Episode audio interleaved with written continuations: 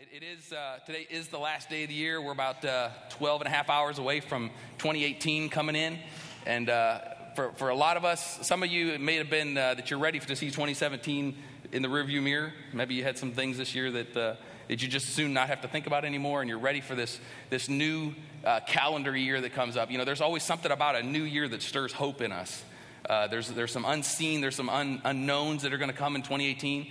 But, but for most of it, it, it's, it's an exciting thing. It's what people get excited about the new year because of the, the hope that it brings that, you know, maybe if 2017 wasn't a great year, that maybe this year will be better. And, uh, or, if the, or if 2017 was a good year, maybe 2018 will be even better than this past year was. But, uh, but there, there's something about it that stirs it in us that, that causes us to have hope for the new year. And, and I want to talk to you a little bit about that today. In fact, uh, the title of my message today is just called Blessed. And uh, I don't want to stand up here and, and be the, the uh, give you a token, you know, oh, 2018 is going to be the best year of your life. You know, it's going to be the greatest year ever. I, we don't know what, what 2018 holds, but I do know, based on the Word of God, that 2018 can be a very blessed year for each and every one of us. And uh, I would even ask you today are you bold enough to proclaim in faith that you can believe God that this year is going to be a year of blessing for you? Anybody here bold enough to proclaim that? Amen. Amen. I'm believing it. I'm believing it for my life. The thing is that, that blessed, to be blessed simply means to, to have favor and protection from God. And that's what I want in my life. And I'm not ashamed to admit it. I want the blessing of God in my life. We, have kind of taken the word blessing to mean a lot of things like, oh, if I'm blessed, that means I have a lot of money, or that means I have a, uh, everything I need and I'm comfortable. That's not necessarily what blessing is. Blessing is literally the favor and protection of God in our lives. And I can believe God for that. And I, and I, believe this year that He really wants to give that to each and every one of us. And, and that may look like for you, it may, it may, be different for each and every one of us as far as what we, how we would see the favor and protection of God in our lives. For some, it may be emotionally that we just need God's favor in our life, you know, to be able to, to conquer fear for once and for all in our life. Or to conquer anxiety or depression or the things that, that ail us emotionally sometimes. Or for some of you, may need favor on your finances you know, maybe you're just, maybe you're constantly struggling with debt and, and finances and living week to week and you're tired of it and you just want to believe God for favor in that this year, that He would bless it to where you can prosper in that in the way that, that you believe God would intend for you to prosper. Uh, or maybe it's in the area of relationships, you know, where you just, you've had relationships in your life that are strained and there's tension and you just need healing in some relationships. And uh, you need God's favor and protection on those in your life for, the, for this year. Whatever it may be, I believe that God wants to partner with you to help bring that blessing in your life. And I'm going to show you from the Word of God. I, I don't believe we can manipulate God. God will not be manipulated. We can't coerce Him. We can't do just the right things to make Him pour out His blessings in our life. But I believe that God wants to partner with us to bring blessings into our life. You guys believe that? I mean, we know the blessings come from God. We can't make blessings on our own. We can't, we can't make favor and protection happen. God is the one that, that initiates it, He's the one that brings it into our lives, but He wants to partner with us in helping us to bring those blessings into our life. And I'm going to read a verse out of Jeremiah 17. It's actually two verses. It's in verses 7 and 8. This is my main text verse for the day. It says, But blessed is the man. Here come, here's the blessing. Blessed the, is the man who trusts in the Lord, whose confidence is in him. And then he goes on to say, He will be like a tree planted by the water that sends out its roots in the, by the stream it does not fear when the heat comes. Its leaves are always green. It has no worries in a year of drought and never fails to, be, to bear fruit. So this shows us, this shows me that the blessing of God, to be a blessed person, what we would call a blessed person, there's a there's a a part that we play. There's a role that we play. It's Jeremiah said here that those who put their trust and their confidence in God are blessed. It doesn't say you'll be blessed and then you can put your trust and your confidence in Him. He is telling us that we have to trust in Him completely, put our confidence in Him completely, that He is our everything, that it's not just this haphazard trust where, yeah, I kind of trust Him. You know, if things are going well, I trust Him. He's saying if you will put your all you are in Him, and you will put all your all your eggs in His basket, so to speak, that you can know that you will be blessed. And then he goes on to give a description of a tree planted by the water. What a beautiful picture that Jeremiah creates for us here uh, when you think of a tree that's, that's planted right by the water and its root system goes down into the stream, that tree does not have to worry if, that, if wherever that tree is, if they're in drought. It doesn't have to worry if there hasn't been rain in, in a year, two years, three years, because it's, it, it's not dependent on its outward circumstances to, to make sure that it's fruitful and that it grows. Because it's going, it's, it's tapped in to the main source. It's, it's got its tap in there. So the, the, the heat may come, the winds may come, the storms may come, the snow may come. It doesn't matter to that tree because that's not where it's getting its source. That's not where it's getting its sustaining power, its fulfillment in life, and, and what, what it would give it to produce fruit. It's getting it because it's under the ground. The root is going into that stream. And that's how we can be when we put our trust and our confidence in Him. It sounds pretty simple, really. If I trust in, in my God, if I, if I don't lean on my own understanding, but in all my ways I trust Him, He will direct my paths, and I will be a blessed person, and I will be like a tree planted by the water. I don't know about you, but I want that. And I, I, would never be ashamed to admit that that's what I want. I want Him to be my source. I don't want my circumstances, outward circumstances, to determine whether or not I feel like I'm blessed. You know? Amen? So I'm going to talk to you today about receiving the blessing. And, uh, you know, how many of you know sometimes uh, things come in our life that we don't really want? We wouldn't have, we wouldn't have chosen these things to happen in our life, and they feel like a curse, but sometimes they're actually a blessing in disguise. It happens a lot in life, doesn't it?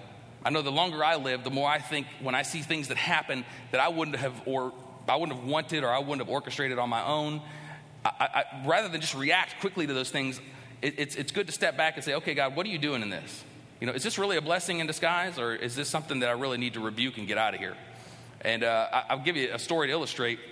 When I, uh, Joy and I were engaged, I, I, just moved here about two weeks before we got married because I was staying up in Ohio to try to make some money to, uh, to pay for, uh, for the wedding and being married and all of that. And, you know, you could save up enough money in six months to pay for a whole marriage, right? That's easy. And uh, so I, I moved down here about two weeks before our wedding, and I had to go to work right away because we'd both come out of the doing missions, uh, working with a missions organization. We were both broke as you can be, and uh, we needed some money quick. So I, I, got a job with a guy that was actually part of this church for years.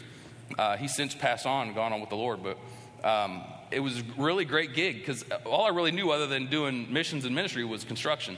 And so he was he did carpentry, and I worked with him and and uh, was able to make pretty good money. And I, I felt good because it was like, man, I just kind of went came down here and stepped right into that. And things were going great for about you know four or five months, and then all of a sudden his work kind of dried up, and we would go days and sometimes weeks without any work, and I was literally sitting at home.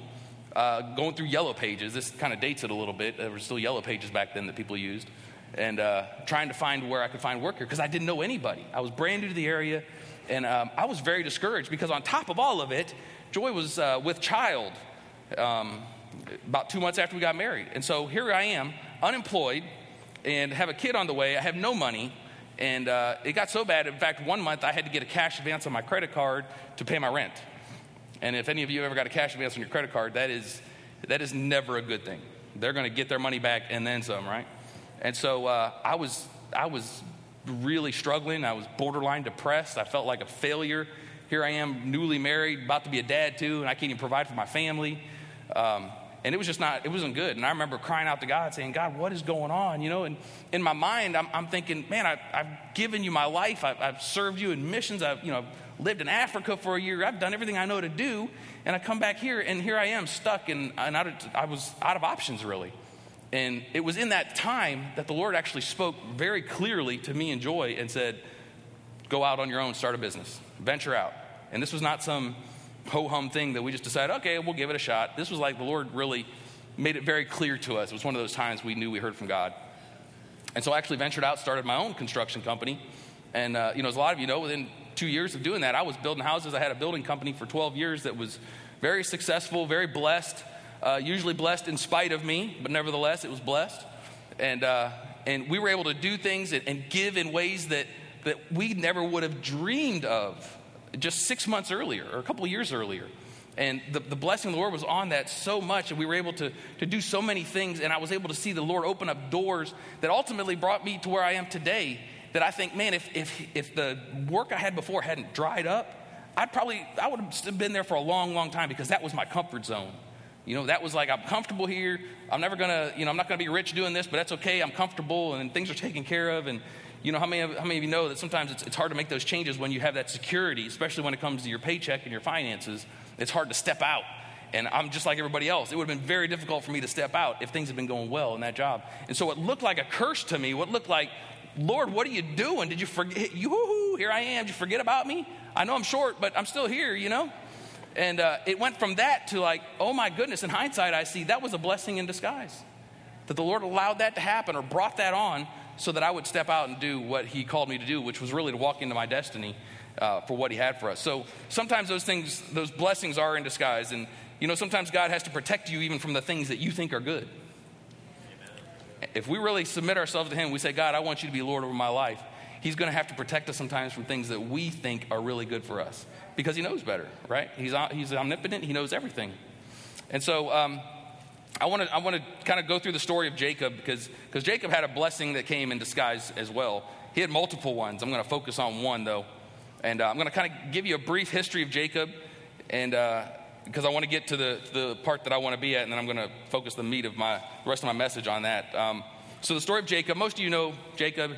He was the son of Isaac, who was the son of Abraham, the father of Israel. Um, a great history there. He was his mom was Rebecca. He was a twin.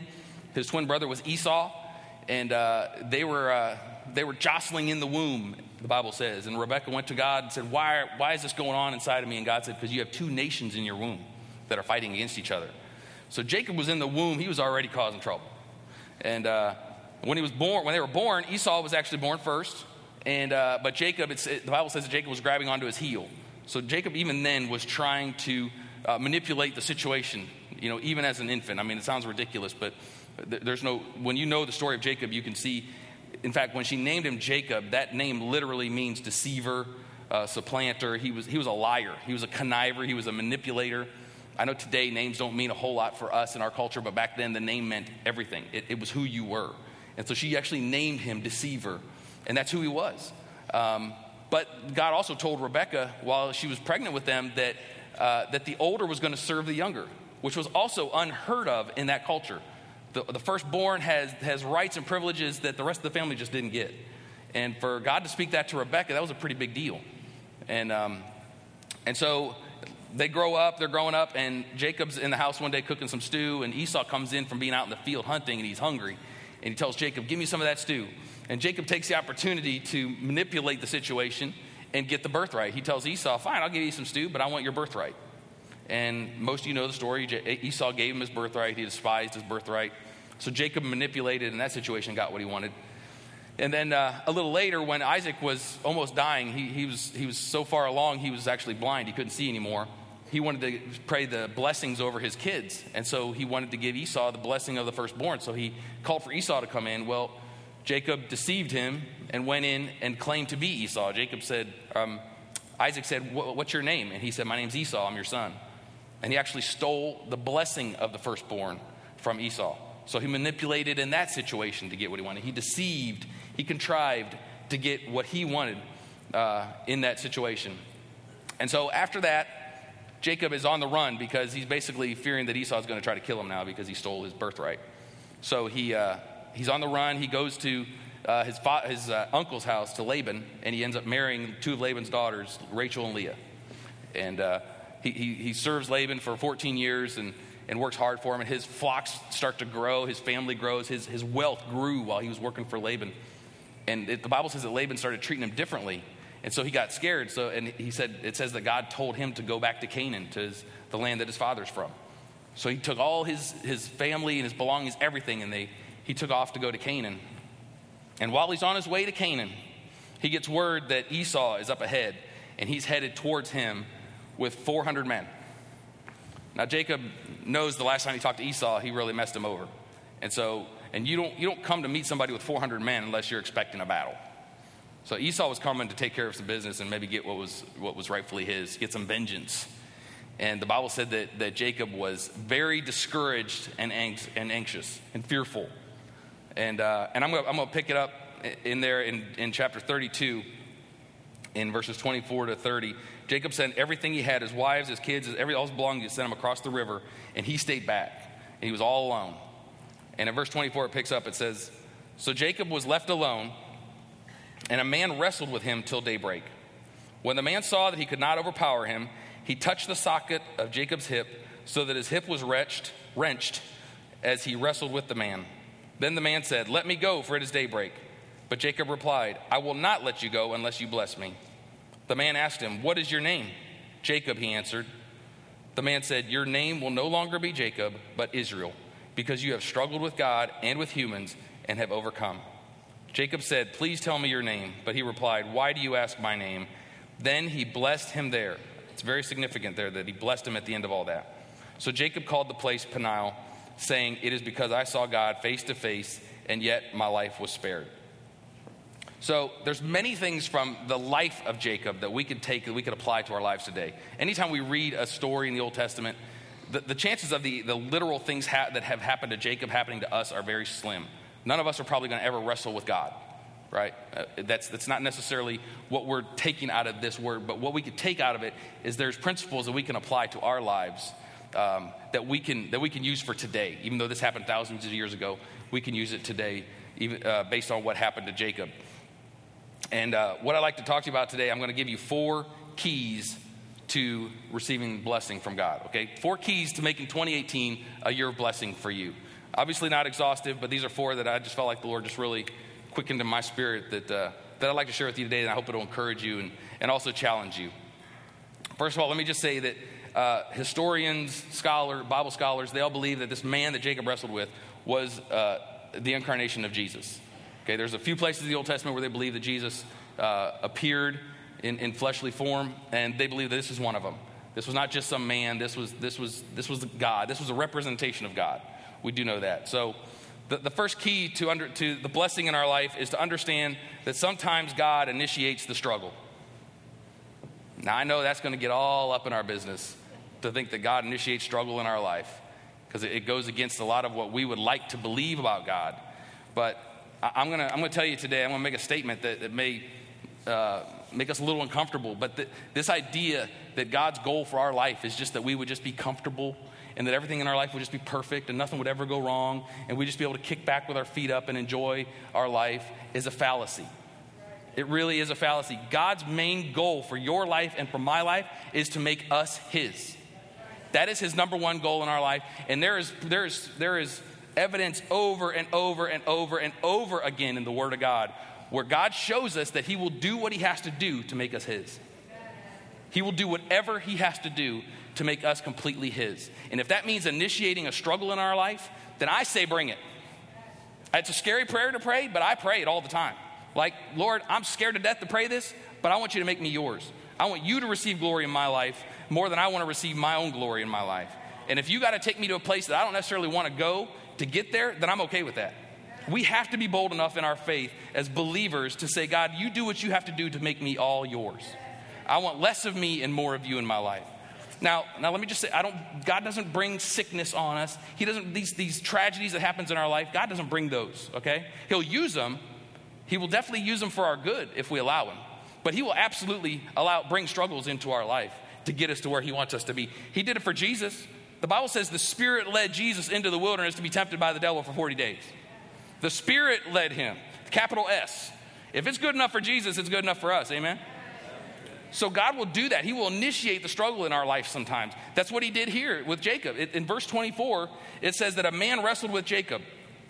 It doesn't say Jacob wrestled with a man. This it implies that the man initiated this struggle with Jacob. This, this tension, this wrestling match was initiated by this man. In fact, I could even believe that Jacob was there by himself. He was praying, and here comes God in a fleshly form to wrestle with him.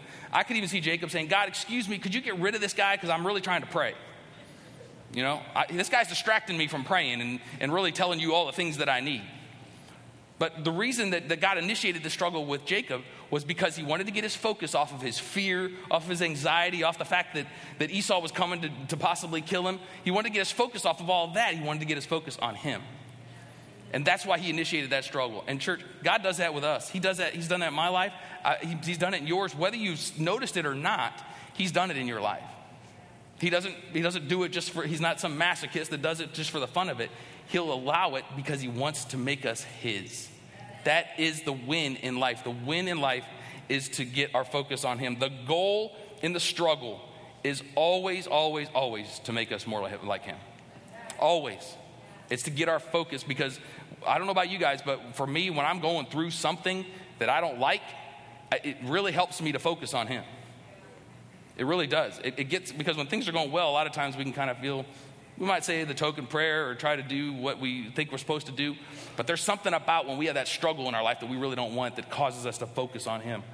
And when, when God's initiating it, you're wrestling with, with Him. If he's, if he's the one initiating it, He's causing your focus to be on Him and not on your fears, your anxieties, your circumstances, your, your finances, your relationships, but it's on Him. Because when we focus on Him, He can help us deal with all those other things. So sometimes He will initiate the struggle. Remember what it said, what I, that first verse that I read in Jeremiah 17. It says that if we put our trust and confidence in Him, that we're blessed. He wants us, whatever He has to do to get us to put our trust and confidence in Him.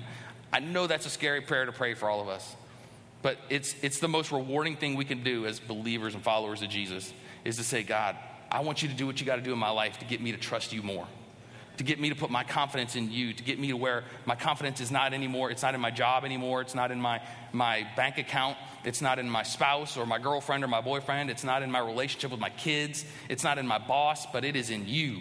And I want you to do whatever you got to do to get me there. And for most of us, hopefully, we wouldn't have to have everything stripped away like Jacob did. He, was, he had everything taken from him. He was alone.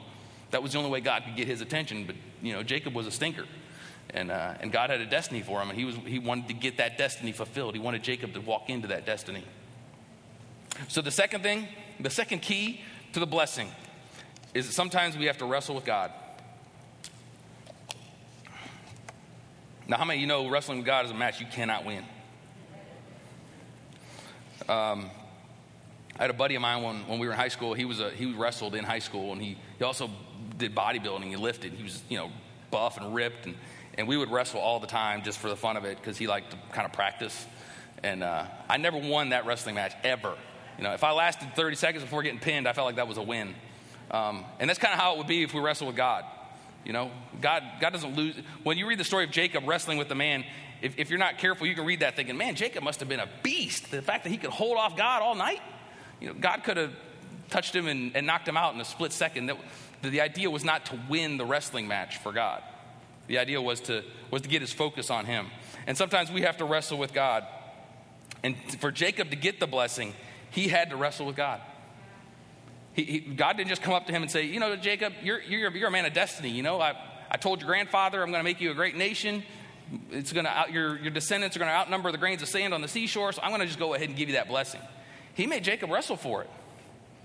And I believe he makes us wrestle for it. Now, for you and me, we're not going to literally have a wrestling match with God. So my, my next thought is when I read this is like, okay, what does that mean for me, God?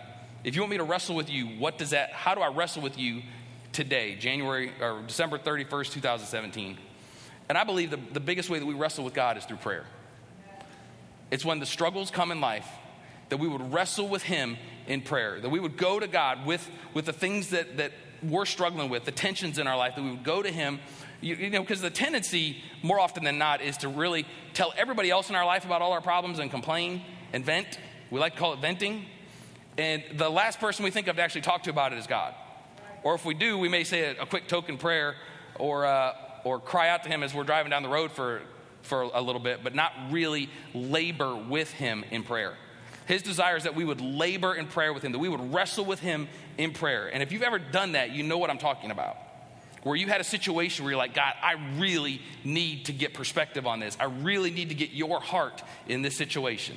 Not necessarily that you fix all my circumstances, even though if you want to do that, I'm good with that too.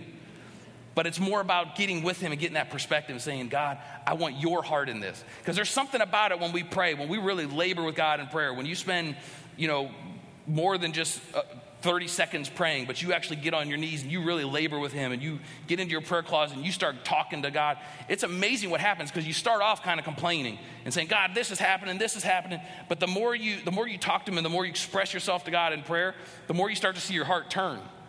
Your heart turns, and all of a sudden you, you realize you see you can start to see God's perspective in it. And rather than just asking God to fix it, you start saying, God, do what you want to do in this situation to draw me closer to you. Do what, do what you want to do. Like, give me your heart in this situation. If this is breaking your heart, break my heart for it too. I want my heart to break for the things that break yours.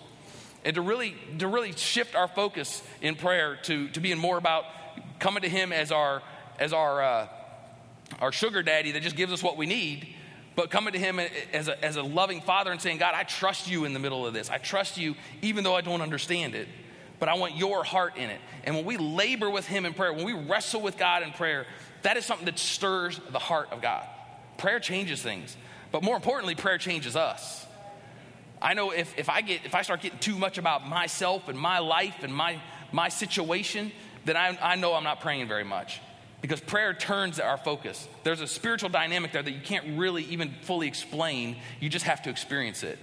That when you get before God and pray, you start to see that you, you, you can get your eyes off of your, your situation and get your eyes more on Him. And, uh, you know, we're, we're starting the, our 21 days of prayer and fasting next week. It was in the video announcements. Uh, we're starting next Sunday. We do this every year for 21 days. And I, I cannot encourage you enough to please take this seriously. Uh, we, we do this every year. It's such a, I, I look forward to it. I don't look forward to, to the idea of fasting because that's, I do like to eat. Um, and, and nobody likes to give up things like that, but there's, some, there's a spiritual dynamic that comes with prayer and fasting that helps to get your focus and your perspective on Him. And He does work in our hearts during those times. I, my life, my heart, my heart has been changed more through fasting seasons in my life than any other time by far and it's not even close. It's like it, it's like a it's like prayer in a microwave almost. I don't know how really to describe it other than it, there's just something about now, i'm not saying he you know did everything i wanted him to do because i fasted but what i'm saying is he changes the heart. And he draw he, he it becomes less about us and more about him. And that's really what we all want. It's it, it's kind of scary but when we really get down to, to brass tacks in our relationship with god we all want to really have His heart in our life because we know when we have His heart, He, he gives us the perspective we need to get through the struggles that we go through in life. Um, you know, when I, when I think of like people struggling and wrestling with God, I, the Apostle Paul absolutely wrestled with God, and he got one of the greatest truths in all the Christian faith through one of his, his uh, instances of wrestling with God. And uh, when he talked about the thorn in his flesh, you know, we all know about Paul's thorn in his flesh. Nobody really knows what it, what it was. Everybody speculates. But all we do know is that he did not like it. And he wrestled with God because the Bible says he asked three times for God to take this thorn away. That's a guy that's wrestling with God. It's a guy that's being tenacious and he's not giving up. And he's saying, God, I don't want this thorn. I'm ministering the gospel. I'm spreading the gospel of, of Jesus. You got to take this from me. You know, he had probably had all the, he had the best reasoning in the, of anyone ever to have a thorn taken from him. But God gives him this truth that's in the Bible for us now that we get to, that we get to enjoy thousands of years later. He said, My grace is sufficient for you because my strength is made perfect in your weakness. What a powerful, wonderful, beautiful truth from the Word of God. That his strength is made perfect in our weakness. That came from Paul wrestling with God. Basically, he's saying that, that I will be strong in you as you are weak. But as long as you're strong in yourself, I can't be that strength in you because I'm not gonna I'm not gonna share that space with you. As long as you keep your own strength, you're gonna have to go in your own strength. But if you will be weak, you will see my strength flow through you and into the lives of others around you. What a great truth. Paul got that from wrestling with God. And I can tell you in my own life, I got some of the greatest truths in my life from wrestling with Him. You know, it doesn't mean we're in conflict with God. It's not that kind of, it's not a wrestling match you'd see on, you know, on USA and WWE where these guys are fighting and beating each other up. It's not that kind of a conflict. It's a, it's a, it's a coming together, it's partnering with God to see, to see the, the plan of God fulfilled in your life and to see his blessings uh, manifested in your life. So sometimes we do have to wrestle with him. Uh, the next one, the next key is dependence on God. The key to blessing is having full and total, complete dependence on God. We see in that verse in Genesis that, that he had stripped everything away from Jacob until he was alone. He stripped everything. His dependence, there was nothing left for him to depend on except God. Now, we don't, like I said earlier, we don't want to get to that place in life where we feel like we have nothing left. God doesn't want to be our last option, but He, he will still, He'll still be there for us if He is. But I would, I would just kind of ask you today, like, who are, who are you most dependent on in your life if it's not God? You know, is it, is it a spouse? Is it a, a boss because he's the one that writes your paycheck? Is it a girlfriend or boyfriend? Is it family members? Who, who in your life would you say you're most dependent on? Because if it's not God, then we have to, we have to realign. We have to get, If we really want to receive the blessings of God, there has to be total dependence on Him. Jeremiah said, Those who put their trust and their confidence in Him. Another way you could say that is to, those that completely depend on God are blessed. The, the dependence has to be there to receive the blessing. We don't receive the blessing and then we say, Oh, okay, now that I see you blessed me, I'll depend on you. It's the other way around. God wants us to depend on Him so He can pour His blessing into our life. Um, another way of, of saying uh, uh, dependence would be uh, desperation. Like something that brings us to complete dependence on God is a place of desperation. Now, desperation is usually a word that's used in a negative connotation, but in, in the Christian life, desperation can absolutely be a gift. It can be a gift for each and every one of us because there's something about it when we're desperate that, that causes us to, to strip away the things that, that, that are keeping us from God. When we're desperate for God is when we can see things happening in our life. When we're completely, we have no other place to put our dependence, but our, we're desperate for Him. I think of the prodigal son, the, the parable that Jesus told. You know, the prodigal son got his inheritance early. He went off, he squandered it on wild living, and he was so poor and starving, he, was, he wanted to eat the slop that he was feeding the pigs with. And he finally woke up, came to his senses, and he said, Oh my goodness, I'll go be a servant in my dad's home. His desperation of being starving and poor caused him to, to turn from what he was doing, from his wicked ways, so to speak, and run back to the father. And you guys know the story. The father ran to him and threw the robe around him and received him back in. The prodigal son's desperation brought him to a place of blessing with the father. Uh, the, the, the paralyzed man in Luke 2, I believe it is, where the four guys brought the paralyzed man into the, to the house to see Jesus. And the house was so full of people they couldn't get in. So they went up on the roof, the Bible says. They cut a hole in the roof. It wasn't really, I'm sure the owner of the house wasn't real happy about that, but they cut a hole and lowered him down right in front of Jesus. That was, that was a place of desperation. Like we have nowhere else to turn. I don't know if maybe they went to a doctor or five different doctors or all kinds of people to try to get him healed, physical therapy maybe, and it just didn't work. And maybe they had exhausted all their other options and they were in a place of desperation. And they lowered him up and down in front of Jesus. And Jesus said, Your sins are forgiven. And Oh, by the way, pick up your mat and get out of here. And he was completely healed because he was at a place of desperation. And if those guys weren't desperate, they probably would have walked up to the house and saw all those people sitting in the house and going, uh, No, we're not going to do this. We'll be back later. We'll, we'll, try to catch him next time he comes into town. You know, let's just, we'll just call the doctor. We'll, we'll see if we can find another doctor that can help you. They were desperate.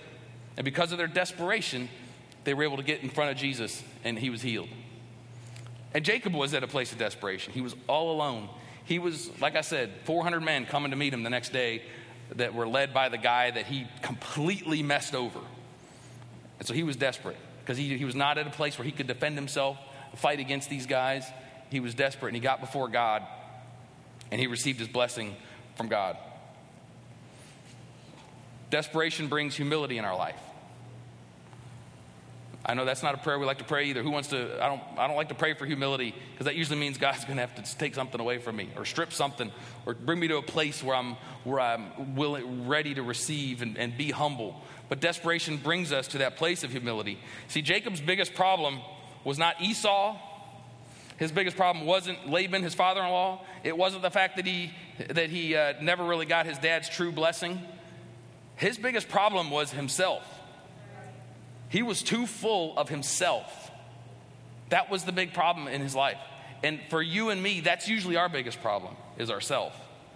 We have to be there, there, we have to come to that place of humility to really be able to receive the blessing of God in our life. If we are if we're doing things our own way, if we're doing our own thing, but we're just asking God to kind of bless our actions, we're doing it completely backwards. We have to be willing to come to God and say, God, I give up control. You know, control is the hardest thing for a human to give up. You know, some of us in here would even admit, yeah, I'm a little bit of a control freak. And some of us wouldn't admit it, but still are. And some of us really don't think that we are. But there's a level of control that every one of us has in our life that we like to have. And, but to really serve Jesus with all of our heart, there has to be a, a giving up of that control. And that's, that's, a, that's a, a, a matter of humility of coming to God and saying, God, I give up the control of my life. Like, it's completely yours. I trust you. All my hope and confidence and faith is in you.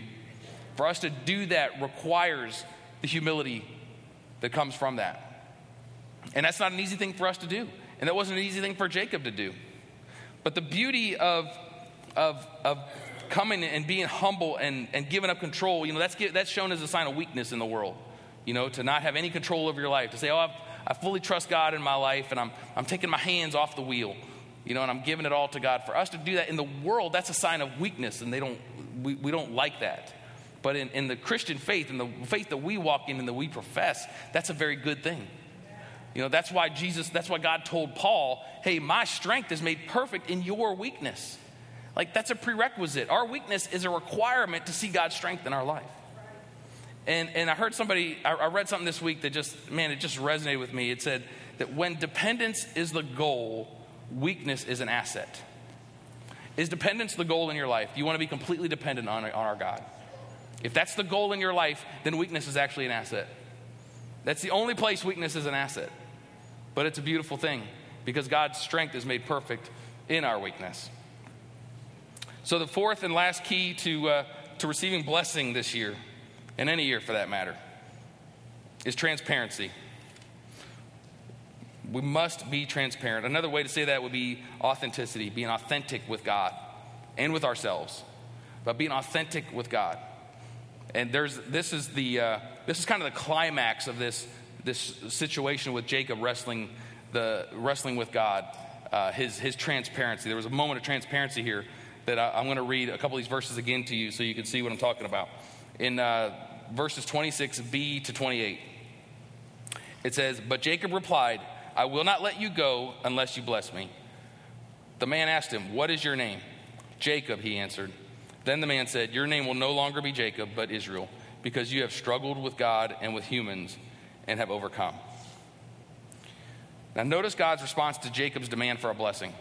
He says, Jacob says, I need a blessing. I'm not letting you go. He's clinging to God, he's desperate. He's saying, God, I'm not letting you go until I get this blessing. And it, God's response is really interesting there. He says, What is your name? And he says, Jacob. And see, I said earlier, like the name, the name Jacob, what it meant. You know, names, like I said, today, names don't mean a whole lot today. You know, we don't name our kids based on what the meaning of the name is. Uh, in fact, I think today we're trying to come up with the new names and ones that sound crazy that no one ever has, and we, and we start, try to spell them uniquely and do all kinds of, you know, that's kind of the trend nowadays. And um, my name, you know, I looked up my name a long time ago. My name means little ruler. I don't, I don't get that at all. That has nothing to do with, with anything of, of me or anything. I've been, I've been accused of having a Napoleon complex in the past, but um, I think that's just a happy coincidence, to be honest with you. Um, but for most of us, we probably don't even know what our name means. You know, you'd have to look it up. But what I'm saying is, back in this culture, the name meant everything. And so Jacob saying his name was Jacob, because see, he, was, he lied earlier. The last time he was asked his name was by Isaac when he went in to steal the, the, the prayer of blessing. Isaac said, What's your name? And he said, My name's Esau. He lied to him. And he might have got the verbal blessing from Isaac, but his life was in turmoil ever since then. Now he's on the run from Esau. And so for him to say his name, to us, we read it, it says that he said, Yeah, my name's Jacob. But what he's really saying there is, Yeah, I'm a liar. I'm a deceiver. I'm a manipulator. I connive, I, I contrive, I do whatever I got to do to get what I want, when I want it, and how I want it. And I'll go about any means to do it and to get what I want. That's what he said when he said, My name is Jacob. And that is where God says, Okay, now I can work with that because he was transparent, because he was authentic. He said what he really, he finally admitted who he was. He finally said, This is who I am. He was at a place of desperation. He was scared to death. Esau is going to come kill him. God says, What's your name? This is who I am. And that's when God says, Okay, now that you're authentic and transparent, now I can bless you. He says, Your name, I'm going to change your name. In fact, not only am I going to bless you, I'm going to change your name forever. Your name's not going to be Jacob anymore. Now your name's going to be Israel because you have struggled with God and man and have overcome. God blessed him right there because he was transparent about who he was. And the principle we can take from that is that it is imperative for us as believers in our walk with God to be transparent with him. It's, it's amazing. I, I fall into this all the time. So I'm, I'm, I should have a mirror right here because I should just be talking to myself. But there, there's this thing like we almost feel like if we don't talk about it even to God, that it's really not real. You know, I'm really not struggling with that if I don't talk about it.